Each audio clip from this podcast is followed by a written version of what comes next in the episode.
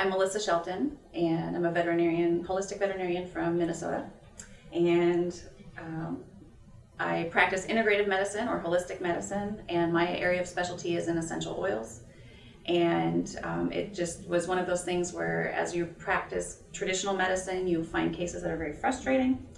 And as you find those cases, you want to find more for them. And so we would start to practice more and more different holistic modalities, trying to find answers for things. And um, when I was exposed to essential oils, it was just a passionate spark for me.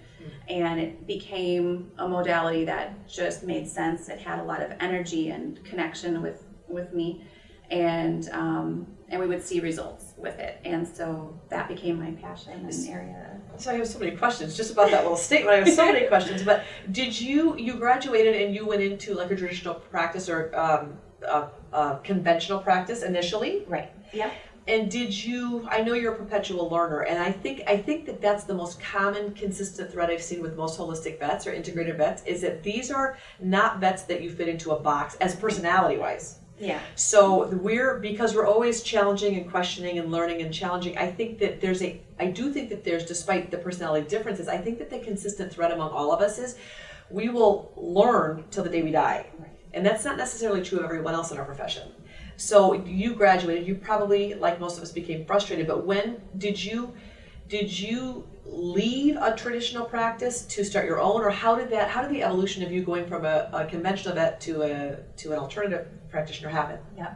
So I had I had gotten my first job, you know, I was working and but they would keep telling me how to practice, I think. And so the big joke was I, I don't play nice with others. you know? And if they would tell me you have to give an antibiotic injection to this animal before it leaves the hospital. Yeah. And I why? It just makes sense to It, it didn't make sense to me. It was it was just a, a rote thing that everybody should get, Yep. but it didn't make sense for the patient. Yep. And so I ended up leaving Sure. that practice before my contract was up Sure. and started my own. Okay. And that was the, always the joke was I don't play nice with others. You, you actually But you, you, you played beautifully I was with willing others. Yeah, I was just gonna say you played beautifully with others, but you you do want answers that make sense to Right. you, and that that's that's very logical to me. right. And that addiction to learning was Yeah. very true You bet. because I always wanted to have a reason why. Why am I doing that? Why would I just give that injection just because? Because and it doesn't make sense in your brain, obviously, for you to be able to live with yourself. Right. So you started your own uh, animal hospital, Yeah. but then even more interestingly, instead of just being then going from conventional to holistic, Mm-hmm. you what was the transition from okay now I'm an integrated practice to I really like essential oils? How did that happen? Yeah, it it happened all all of a sudden because we had been exposed to them and I had dabbled in a lot of different things, and then, eh, you know, really truly, I think with my own children, Okay, that was a sure. big driving force. Sure. we needed special things for them. Uh, they were very sensitive to chemicals and dyes and you know all those sorts of things. Yeah. So we were searching for something actually for our human family. Sure. And ah, you know, you find okay. essential oils, and it was just.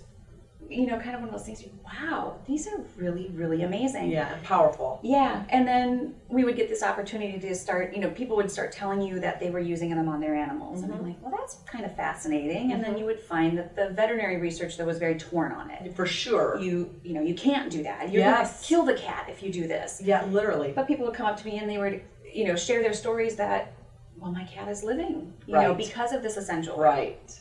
And so I was always, because I was always willing to question, Yep. you know, even if another veterinarian had said, oh, no, no, you can never use this essential oil. Right. Well, Why? that person could? Yeah, sure. sure, exactly. so that would spur that desire to learn again. You, You know, that addiction to learning. You and bet. I just wanted to know why, why, why. You know, I always had to have the why. Probably drove my parents crazy. well, but, but you know what's great is it makes you a very powerful and educated doctor, which you are, which is wonderful. I mean, you have a lot of different tools that you're able to you're able to reach for um, in a multitude of different situations. The cool thing about oils um, is that they do they they they prompt a physiologic response, but they also help with emotional health and well-being, and that's something that's not always the case in herbal or other types of medicine. right. And so, do you have you found yourself? Do you think you're treating 50-50 physical cases versus emotional behavior problems or what's i mean what, what do you find yourself is it just a variety of everything If there is really a variety of everything, but I think the amazing part to me with the essential oils has always been that it does treat everything. though. Yes. Because even if I'm treating a physical case, it's a dog with arthritis Yep. or something, and all all the owner wants is to not have to use a traditional NSAID. Yep. There was still an emotional component to Sure. feeling sore, run down. You're getting older. Maybe Sure. somebody got a new puppy in the household because the older dog's getting older. Yep. And so the oils always brought that emotional component, whether I recognized it or not. Sure. And so I think that's part of their magic Mm-hmm. is that they so address everything holistically, you know, and there's things that we just don't know about them that Of they're already course. doing. You bet. You know, and, and it's affecting the owners. You bet. Well, and, and that's the other neat thing. And we're, we are seeing a neat theme with all of these interviews we're doing here at the HVMA conference that what we're hearing consistently is yes, I'm treating the dog or the cat, but ultimately I am treating the owners and actually the home and the environment. And in some situations, you know, their their goal is the world. We're looking at, at earth health. Yeah. And essential oils, of course, coming from the earth. It's just almost like full circle.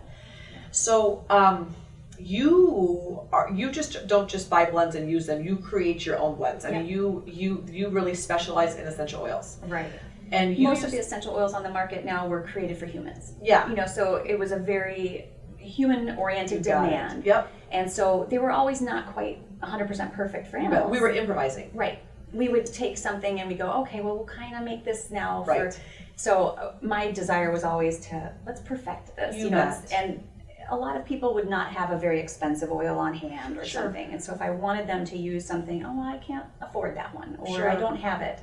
So now, when I can create my own, I can always make sure that that special oil is in there, or that it's in the right ratio that animals respond to, Exactly. instead of what we've created for us. for people, yeah, and, and that makes sense. Yeah. That also should provide some peace of mind for people. Mm-hmm. I will tell you the number one question I get all the time is there are certain oils that will kill animals, and I know that you're a stickler for quality, which we which we, we, we have to be. Right.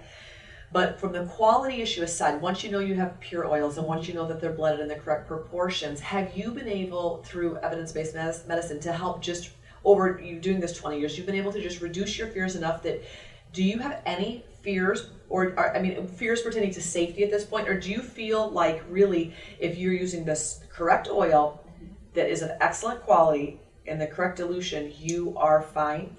Pretty much, Okay. you know, and I always keep my mind open Always. to it because you know we'll have people contact us and they say, "Well, I think my dog had a seizure because of this." And I Yes. well, do they have they ever had a history of seizure before? Oh, well, yeah. You know, Right. three years ago they did too. Right. And so sometimes there's the coincidental thing. Sure. But I always got to keep my mind open to the fact that, well, could it?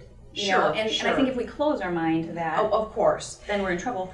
But mm-hmm. I really do. I feel so safe with it now Okay. that it doesn't really, you know, I don't get any weird butterflies or, you know, kind of Right. creepy feeling of, Right.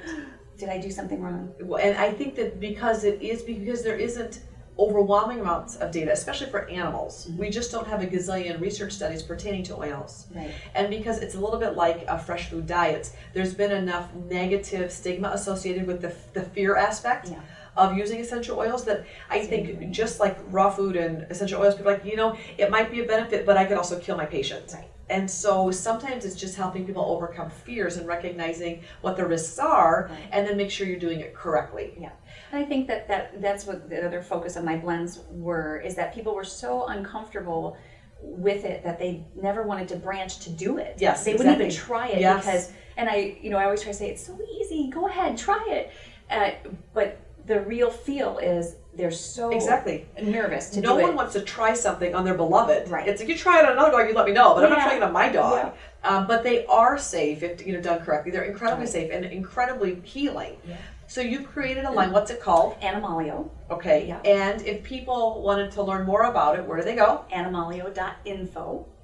And how many blends do you currently have? Uh, there's about 28. Okay. Yeah. And are you always like, do you wake up in the middle of the night and think about, oh, yeah, Yeah. I could do that? Usually I'll get a question from Yep. someone, you know, and so um, like we're looking at creating a hoof blend for horses Oh, or you know, th- things that really specifically target things that people ask a lot about. okay.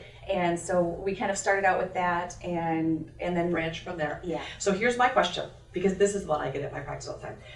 Uh, MRSA, or or bacteria that is resistant to traditional antibiotics. Do, what would you suggest um, for owners or guardians that have had their pets that have been on antibiotic after antibiotic and they're no longer working, give us some suggestions or tips.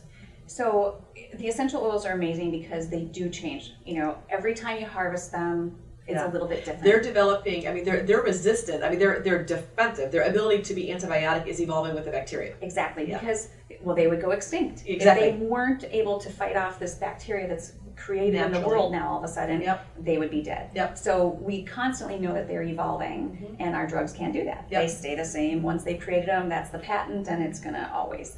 So you know they're amazing in that respect that they're always fluctuating, and I'll find that I really enjoy oils for animals from different countries. Sure. So I really like certain things grown in Australia because they're kind of mild and laid back, kind of like Sure. Australian people, Sure, you know. exactly. And they they create a different constituent profile based on where they were grown, and Makes so sense. it's just really amazing that way. So we find that they all carry a lot of different properties. Sure. They're all basically some anti-inflammatory properties, some antibacterial, some antifungal, Sure. but immune supporting and then emotional support. And so when you can combine all of those things, Yep. you're not just trying to address the oh, we had a MRSA problem. Yeah, a condition. Yeah. It's the whole thing. Now we're actually boosting your immune system Yep. too. So we're doing a lot of other things that are beneficial. And because the plant changes every year Yep.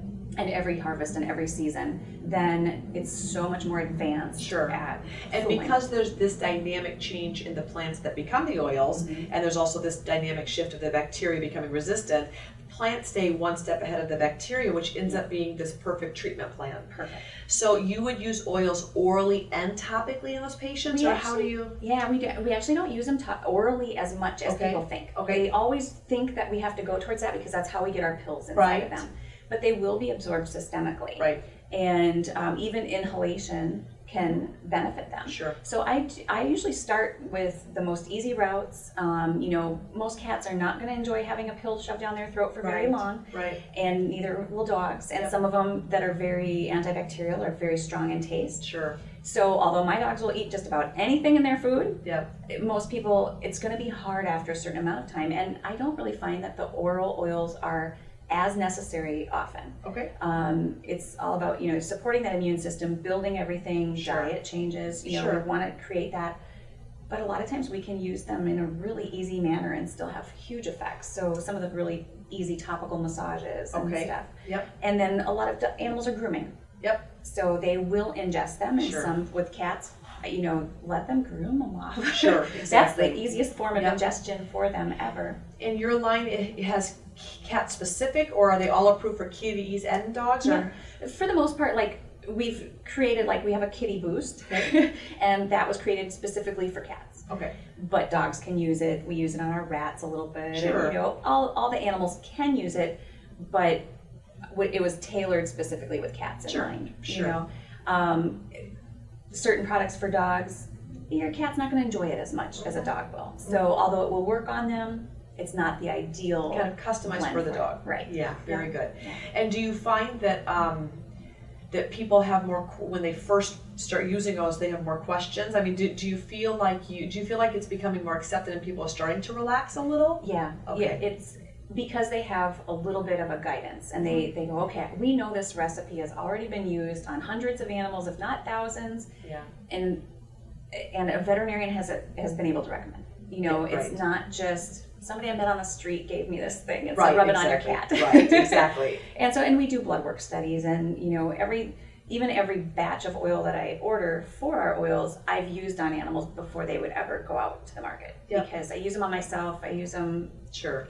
you know, in our daily lives, on my own animals, I spritz down my little lovebird, you know, Sure. and so that's my important family. And Do you um, so then the oils that you're selling is it a concentrate that that owners dilute or is it does it come ready to go or how do you use them? yeah, we have two kind of varieties. So a lot of times we'll have some neat um, blends, which is undiluted, and that can work really well for horses or very large dogs too. But we have been finding that diluted ones are almost working better. Right. It was kind of a a revelation, right? Yeah. And because I, you know, one of the blends I made for my own dog, I would just drip all the different oils I wanted to use and I rub them on her, and it did help with the nail trims and her anxiety. But it actually was kind of a funny way we somebody wanted to use our product line in a product, but they needed it really cheap. Yeah. And I said, well, the only way I can make it really cheap is to dilute it. Sure. As we kept diluting it, we kind of figured out that the animals were liking it better. So interesting. Well, if you think Yeah. about how powerful for a smell it is for us, imagine them Yeah. too. But I bet it worked. Did, did it work as effectively? better. It's more so effectively. homeopathic. It was, and and I think what we typically did find is that the oils were overwhelming to animals. often. Sure. We'd either create an aversion, they'd want to run away. You know, a lot of people would say, Too "Oh, I opened the bottle and the animal leaves the room." Yes. Well, they can smell it before we've even opened it. Sure. And it's so strong that I think we were overwhelming not only their body systems but their emotional systems. Sure. And so Makes as sense. we've diluted them out more, the animals actually come up. They want to lick them out of your hand. Wow, you know, and yeah. they come to the. Everybody's reporting. They're like, they actually come over to the bottle now instead of run away from it. Yep. And so I think it is just about respecting that. Mhm. You know, sometimes. Even though we can do them Right. straight up, Right, right. And my dogs will tolerate it. They'll Sure. sit there for it. Sure. They they really, you know, it's almost like a, a massage. You know, you could have the really Yeah, deep get, one. you can be raw. and yeah, right? exactly. But sometimes the gentle one's great. right, right, exactly, and that makes sense. Yeah. So, um, so the ones that have been diluted, what what's like the carrier oil? Do you use? Typically, we're using coconut oil. Okay. But it was really a fascinating lecture with Dr. Yun to, Yes. you know, have this traditional Chinese medicine take now on the different carrier oils. Even. Right. Because I hadn't considered that as much, I Sure. suppose. So we probably will create some blends now that have different carrier oils more targeted to the body systems or to what we're trying to, to do. But we use a, a fractionated coconut oil mainly because then it's uh, liquid. Yeah, wonderful. Well, you are doing neat, fun things. Yeah. And you are, yeah, honestly, it's always something new and different. But the line you've created, it's exciting because I know it's brand new, but there's potential um, for your zoo animal medicine, wildlife, avian medicine, um, animals that shelter work. Um, you created a beautiful blend for Luann Forbes and her snippets, which is helping just ju- for strictly emotional anxiety um, with great results. So you're doing some really Fun fun, neat things. Yeah. Yeah. Thanks for sharing your Thank story you with us. much.